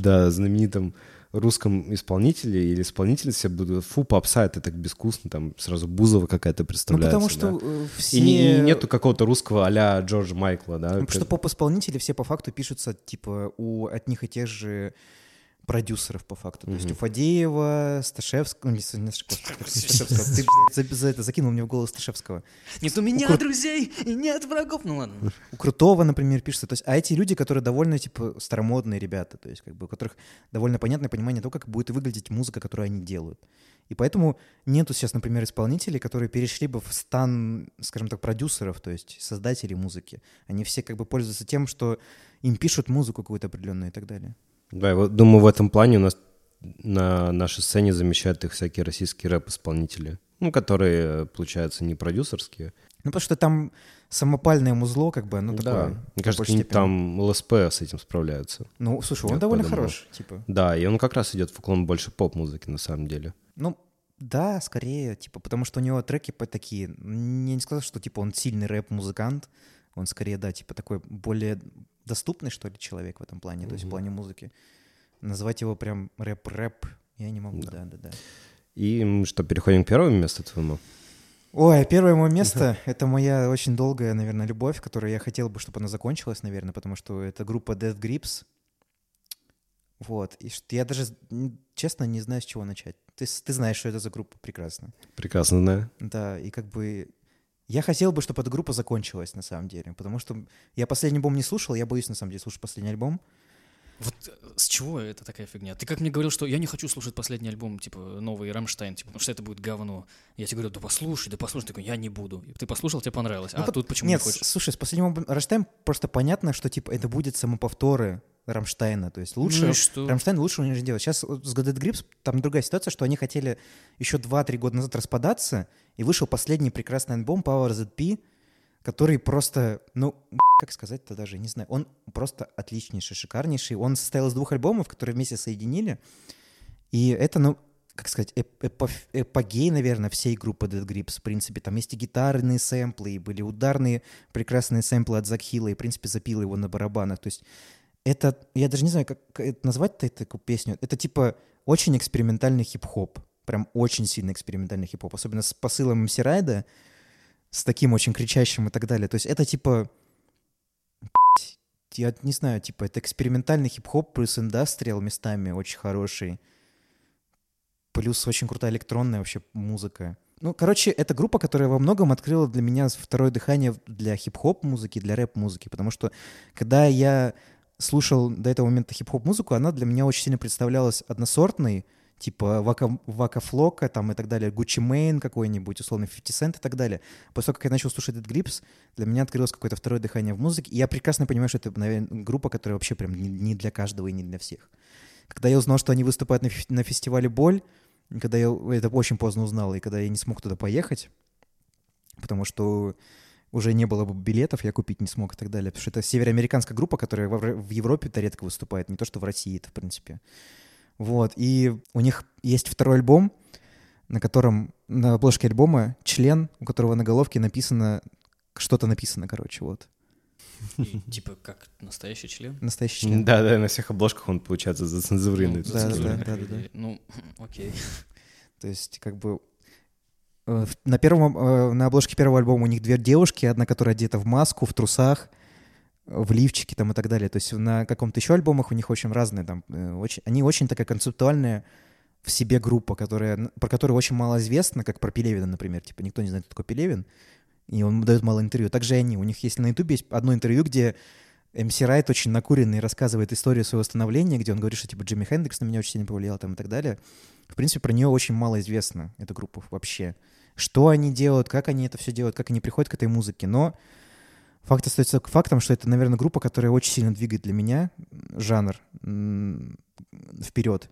И, например, как бы альбом Love Deep Web, в котором, кажется, таки в 2012 году, на котором, кажется, таки изображен половой член, видимо, одного, одного из человека, ну, является для меня самым любимым. И не потому, что на нем исполняет. Возможно, МС Райда. Только хотел пошутить, это так Но он, он, он, сказал, он ну белый, он, этот член белый, поэтому я не думаю, что А, это А, бе- белый? черным, Блин, да? мне казалось, что черный. Разве не черный? Нет. ну, Ну, тут он за- заблюренный, как бы, но мне кажется, это довольно розовый член, как бы. Нет, Я не думаю, что у черных ребят, как я не знаю, конечно, но... Ну, друзья рассказывали. Да, да, да, да, да. И как бы песни, которые я предложил послушать, это No Love, который является, наверное, главным хитом группы, которая как раз на этом втором альбоме. По-моему, благодаря еще сериалу Конь Боджек. Да, Конь Боджек, группа немного популяризировалась, потому что там есть пару треков типа Dead Grips'а. Uh, Up My Sleeves — это очень такая, типа, мантровая штука, которая тебя затягивает, и ты слушаешь ее, это, типа, ну, как бы напевы такие есть немножко. И какой, наверное... А, еще Got It, который есть в прекрасной рекламе Adidas, который используется и на некоторых футбольных матчах. То есть как бы группа на самом деле, на самом деле местами очень даже известная. Но если ты начнешь рассказывать про нее и пытаться объяснить вообще звучание этой группы, то это, это вообще нереально сложно. Кстати, опять-таки, да, возможно, с какой-то стороны не культурные, да, такие панковские, ну, с таким посылом очень агрессивным. Интересно у них концерты, когда они не могут собраться в полном составе, у них барабанщик просто на через экран скайп, через да. скайп выводится, сидит дома у себя играет на барабанах. вот. А с другой стороны, ничего себе, реклама Адидаса. Да, то есть... Как можно играть через скайп? Там же задержка должна. Ну вот как-то они да, играли кого это волнует? Там на самом деле реально группа такая, очень типа, что... подход, окей. Это ребята, которые, типа, вот ну, делают очень, типа, крутую музыку, типа, в плане построения, то есть они используют сэмплы, там, типа, двигатели есть сэмплы у них, есть сэмплы, там, типа, голоса Чарльза Мэнсона у них, например, там была песня, типа, где он там говорит, что, типа, как бы, я, у меня есть машина, деньги, типа, что мне, типа, делать, там, и так далее, я пойду убивать людей, там, ну, то есть у них очень, типа, есть концептуальный момент в этой группе. И я, хоте, я говорю, что они, я хотел бы, чтобы они закончились, потому что мне кажется, что дальше будет только хуже. Я не думаю, что они смогут дальше развивать свое творчество, потому что творчество на самом деле их тупиковое, потому что нет, у них, их звучание очень сложно как бы развивать и трансформировать. Нельзя, это как типа фильмы Тарковского, нельзя снимать фильмы как типа как Тарковские, типа в языке Тарковского. То Но есть, они же несколько раз объявляли об своем прекращении, да, деятельности. Да, да, да. Но потом как бы возвращались там и так далее. И вот как последний альбом я очень боюсь его слушать, потому что мне кажется, что он окажется каким-то лютым говнищем. Да лично для меня. Пусть, послушай. Я понимаю, что я послушаю когда-нибудь его все-таки. Ой, господи, если ты умрешь завтра, я такой, я не послушал. Не знаю, я, наверное, не расстроюсь, потому что мне кажется, что лучше, чем предыдущий альбом Dead Grips, они, мне кажется, уже не сделают. Это такая группа, которая вот, типа, отразилась у меня очень сильно. Я, наверное, прекрасно... Именно своей непохожестью на всех? Почему, да. почему на первом месте? На первом месте, потому что это слишком не то, что делают сейчас в современном рэп, в хип-хопе и рэп-музыке. Мне вот, видимо, этого очень сильно не хватало и не хватает. Потому что, например, современный School, он очень, типа, понятный в посыле и понятный в производстве и создании. А старый хип-хоп тоже уже заслуженный до дыр, И вот как-то Dead Grip стала такой определенной прослойкой того, что типа ты в нем есть понятные звуки, которые, например, до сих пор используют современные рэперы, на самом деле. И как бы это группа, в которой, мне кажется, очень экспериментально и приносит в жанр очень много вещей, о которых стоит задуматься, которые стоит использовать, в принципе, в дальнейшем, чтобы музыка развивалась дальше. Поэтому она у меня отразилась. Во мне как-то вот этим вот всем, не по непохожестью даже, скажем так. И поэтому она остается в первом месте до сих пор. Вот. Я, наверное, никогда не послушаю последний альбом этой группы. Вот. И очень всем советую, но на самом деле не всем советую. Вот, давай дальше. Э, так, и снова с небольшой подводкой, да, э, в молодости своей было очень сложно, на самом деле, музыку доставать. Да, да. Ребята собрались немножечко за 20 все. А, и сейчас, что круто, ну, вот мы можем посоветовать, послушайте это, да, и человек без проблем гуглит это и слушает. То есть э, на любой платформе, ВКонтакте, Яндекс Музыка, Apple музыка, да, все что угодно. SoundCloud тот же. Spotify. Spotify, да, да. Когда я открывал для себя музыкальный мир, так вот целенаправленно, да, тем более мне приходилось из-за моего обучения, было очень сложно что-то доставать, потому что интернета нормального не было. То есть я еще застал те времена, когда за гигабайты приходилось платить за каждый. Да. Не О, было да. такого, такой вещи, как безлимитный интернет. Карточки, ко- этот роутер, который сейчас который... воспринимается как, ну, само собой разумеющееся. Вот. Он был буквально у единиц моих знакомых, и ты просто давал им флешку или диск даже еще, чтобы с такой просьбой, блин, братан, запиши мне музла, вот просто рандомного всего, вот запиши, я там кидаю все, что хочешь, я вот дома приду, сам поковыряюсь, то, что мне понравится, я оставлю, а то, что нет, ну и как бы ладно с ним. Угу. И вот... Э, в один прекрасный момент? В один прекрасный момент, да, солнечный день, на севере, что бывает очень редко весной. Э, прихожу я, значит, с таким диском.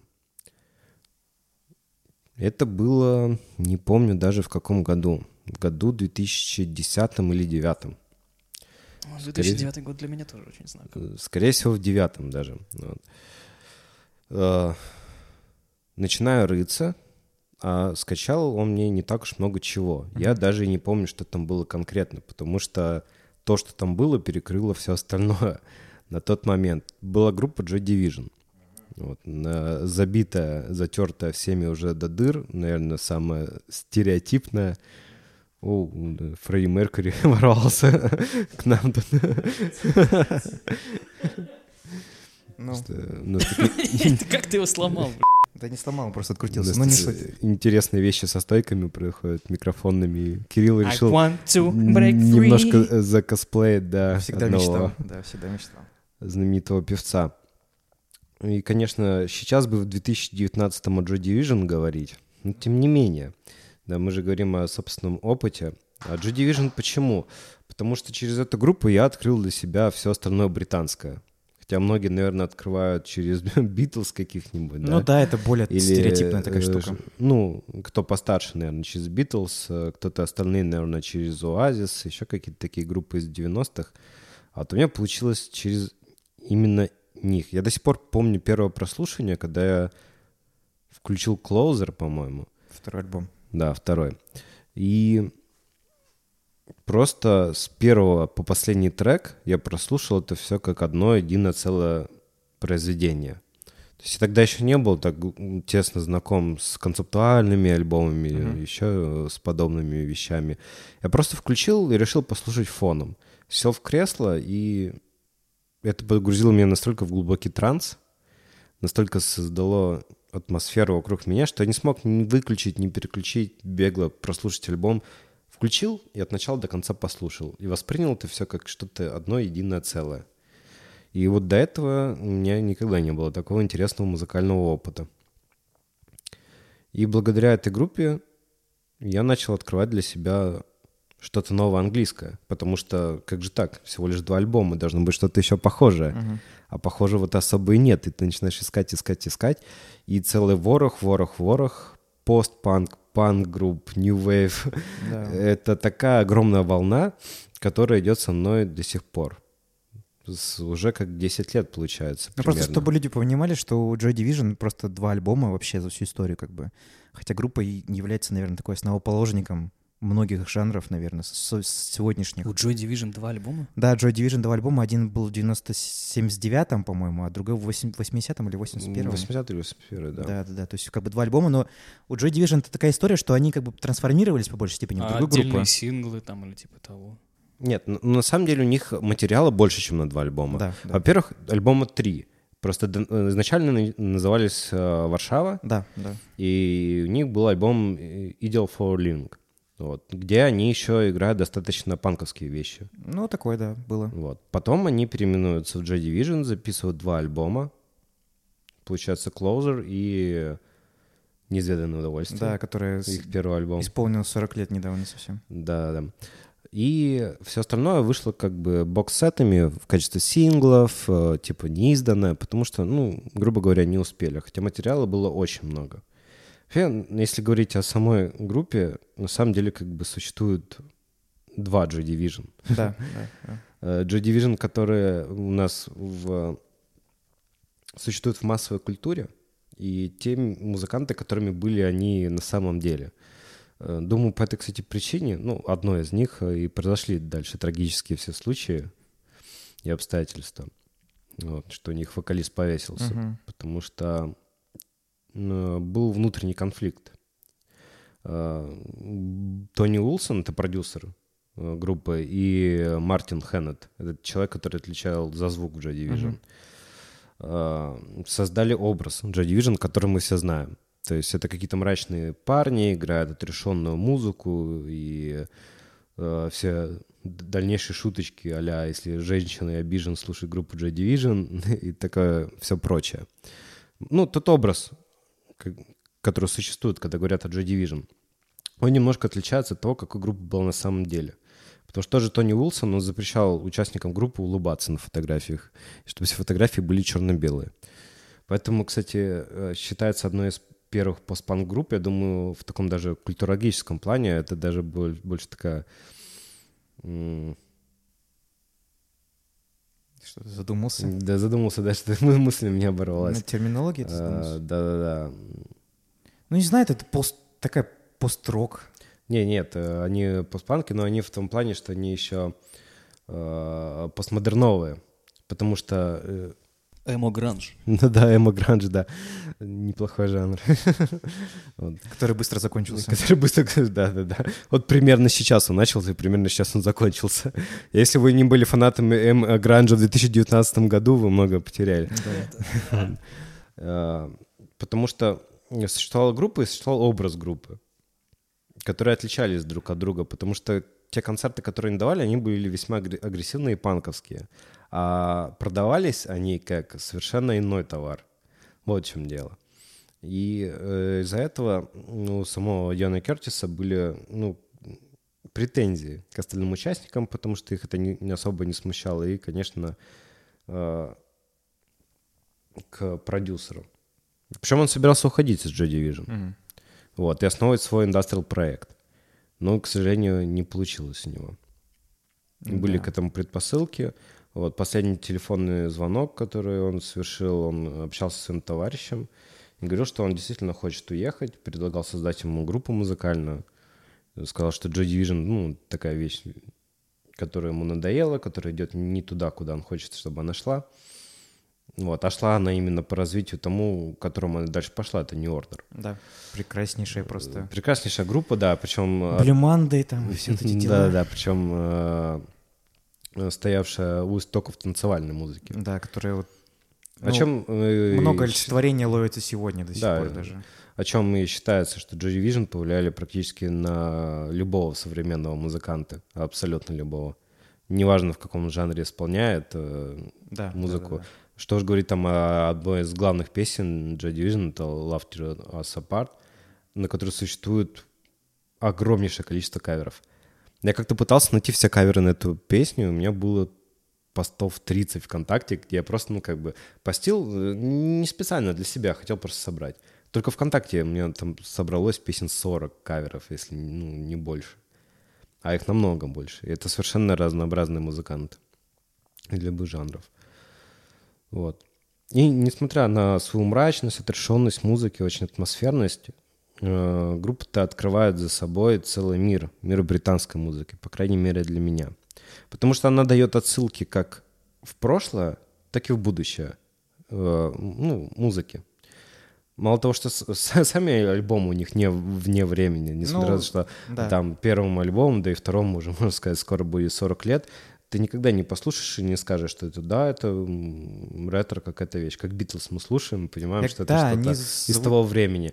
Их звучание вне времени, вне контекста. Звучат довольно органично даже сегодня. Да, много. Потому что есть много современных, типа российских даже групп, которые очень похожи на Joy Division. Так до сих пор, до сих пор считается звучание эталонным, и до сих пор многие музыканты пытаются сделать так же. Хотя уже прошло, ого, 40 ну, лет. да, 40 лет. Вот. А где-то так в музыкальном плане, и если брать ну, британскую волну, они где-то посередине. То есть э, сами они брали свои корни из таких групп, как э, и исполнителей, как Дэвид Боуи, Velvet Underground, на которых у них есть кавер. Uh-huh. На Дэвида Боуи они тоже пытались сделать кавер, и, по-моему, э, записали песню Интерзон свою. У них была такая история, что они сняли студию под предлогом того, что сделают кавер на Боуи, а на самом деле записали свою собственную песню. вот. На Игги Попа также печально известный факт, что Ян Кертис повесился под э, пластинку «Идиот» Игги Попа. Э, и также они открывают двери в будущее, потому что сами Joy Division повлияли уже на последующие британские группы. The Smiths, Oasis, Radiohead, Blur. Вся британская волна, весь брит-поп, он держится на Joy Division. Я уж не говорю о уже второй там волне в виде Arctic Monkeys, Kasabian ну, да, да, да. Особенно и прочих, прочих, прочих. Начальный Arctic Monkeys — это прям да. такое хорошее продолжение. Истоки такие. Ну, я им не сказал, нет. Ну, совсем нет. Местами, я так сказал. Больше, мне кажется, они так к, к Оазису ближе. Ну, спорный вопрос, спорный. Да, Вот. А с другой стороны, насколько они повлияли на совершенно другие жанры, и путем еще не ордер на танцевальную музыку, на весь New Wave, который дальше был, на, то, что у нас ассоциируется с танцевальной музыкой 80-х. Ну, у нас в России непонятно, что ассоциируется с танцевальной ну, музыкой. я имею в виду, конечно же, мировую сцену. Поэтому на первом месте, потому что благодаря ним я слушаю ту музыку, которую слушаю сегодня, всегда слушаю, за любовь к британской музыке, за то, что открыли для меня Дэвида Боуи, одного из любимых моих исполнителей, но которого нет в топе, Опять же, потому что мы его составляли немножко по другим критериям. Ну да, скорее всего, Но тем так. не Но менее, да, да. как бы Дэвид Боуи — это один из таких людей, которые как бы, ну, вот находятся вместе с Led Zeppelin, Боб, ну, и Боб Да, да, Диланом да, и другими конечно, вот этими вот. ребятами. Но, говорю, насколько они открыли для меня вот рамки и сформировали окончательно какой-то музыкальный вкус, потому что слушать там, как выяснили все тут немножко музыкальные гурманы, но у каждого есть определенные предпочтения, да, какие-то мастодонты, к которым мы все время возвращаемся. Мгм. И вот так же у меня, я слушаю совершенно разную музыку, но все время где-то нахожусь в рамках британской волны. То есть кто-то в рамках там, да, хип-хопа все время остается, хотя м, любит послушать все остальное. А у меня вот именно почему-то британцы захватили меня и не отпускают. И как раз вот этот британский захват, он произошел благодаря группе Joy Division. Мгм. И благодаря им я э, практически каждый день там могу послушать Морриси, могу послушать Боуи, могу послушать New Order. Ну да, кстати, по многом, многие британские группы-то, которые я узнал, они по большей степени-то узнал их от тебя, вот. Да, да. Вот, ну что, Артемка, А я что? Заскучал? Что, ничего. Заскучал? Нет, нет, я вас слушаю, просвещаешь. вообще, типа, я бы, наверное, все бы, что мы перечислили, советовал бы тебе послушать, на самом деле, если так, вот. А, да, кстати, что-то я совсем Какие забыл. песенки ты хотел сказать? Песни, песни, да. Интересный парадокс. На- несмотря на то, что я слушаю очень много британской музыки, наверное, 90% того, что я слушаю родом из Британии, с английским языком мне не очень хорошо, поэтому я очень э, стесняюсь произносить название. Вот. Ну, хуже, чем у некоторых у тебя не получится. Да. Песня не самая популярная. И, по-моему, даже если у нее есть запись, насколько не ошибаюсь, она такая в live -версии. Но именно я ей хочу предложить, потому что она отражает то, что Joy Division студийный и Joy Division, которыми они были по-настоящему, это совершенно разные группы. Мгм. Вот. И песня называется Auto Suggestion. По-моему, так это произносится. Да. Э, В переводе самовнушение. М. Вот ее. Мгм. А вообще, конечно же, два официальных альбома слушайте, вы послушайте их как один. Да, все. Трек. У меня, наверное, Сейчас осень, само время погрустить, погрузиться в кстати. такую атмосферу отрешения. Кстати, мне кажется, думаю, почему они до сих пор актуальны, потому что это э, индустриальная музыка все-таки. И мы до сих пор живем вот в таком застывшем переходе от индустриального в постиндустриальное какое-то общество. И в условиях города, а, писалось это в Манчестере, ну, такой не весьма очень, ин- не очень позитивный не город. очень позитивный, но индустриальный. Мне кажется, он очень похож на многие российские города. Куча заброшенных заводов, э, бетонные стены. Типа Челябинск какой-нибудь. да, да, да, да, да, да. И думаю, вот этот атмосфера городской среды не самая благоприятная, которая существует у нас в городах. Она вот запечатлена в их альбомах. Поэтому слушайте, Да. погружайтесь в атмосферу. Не позитивная музыка, не массовая, не поп. Но которая Далеко. каким-то странным путем повлияла на всю массовую музыку. Да, да, абсолютно на всем. Да, да, да. Чё ты на меня смотришь? Да ничего, наверное, надо заканчивать. Мы поговорили про музыку. Какой ты итог для себя вынес, дружище? Никакого? Никакого. Я Ты тебе будешь- изначально сказал, что меня лучше вообще не брать. Так что Ладно. Наверное, мы поговорили о всем, о чем мы хотели. Даже слишком поговорили о том, о чем мы хотели, даже о том, о чем мы не хотели поговорить. Да, да, да, конечно. Ну, Вот. потому что музыка, видишь, она э, связывает все. Да, это очень такой, типа, очень вещь, которая со всеми коррелируется, общается, коммуницирует и так далее. В общем, спасибо, что были с нами. Я бы в конце сказал, что не бойтесь слушать музыку. Да, не бойтесь... Любите ее, не открывать бойтесь- ее для себя. Не бойтесь нового вообще, в принципе. Всегда поиск нового — это развитие самого себя и своего вкуса. Не стесняйтесь своих музыкальных вкусов. Да, и не- Да. мгм, Если вам, если вам люди говорят поп-музыка говно, не слушайте их, найдите что-то свое и как Да. бы, что вам понравится. Спасибо, с вами был Кирилл. Просто Артем. И не просто Алексей. Да, да. Спасибо, что послушали. До свидания. До новых ли встреч. Да. Турун, тудурун.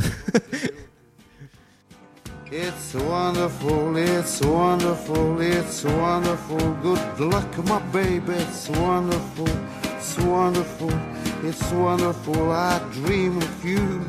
Chips, chips. Do do do do do. Chiboom. Do do do do do. Chiboom, chiboom, boom. Do do do do do. Via, via, vieni via con me. Entra in questo amore buio, non perderti per niente al mondo.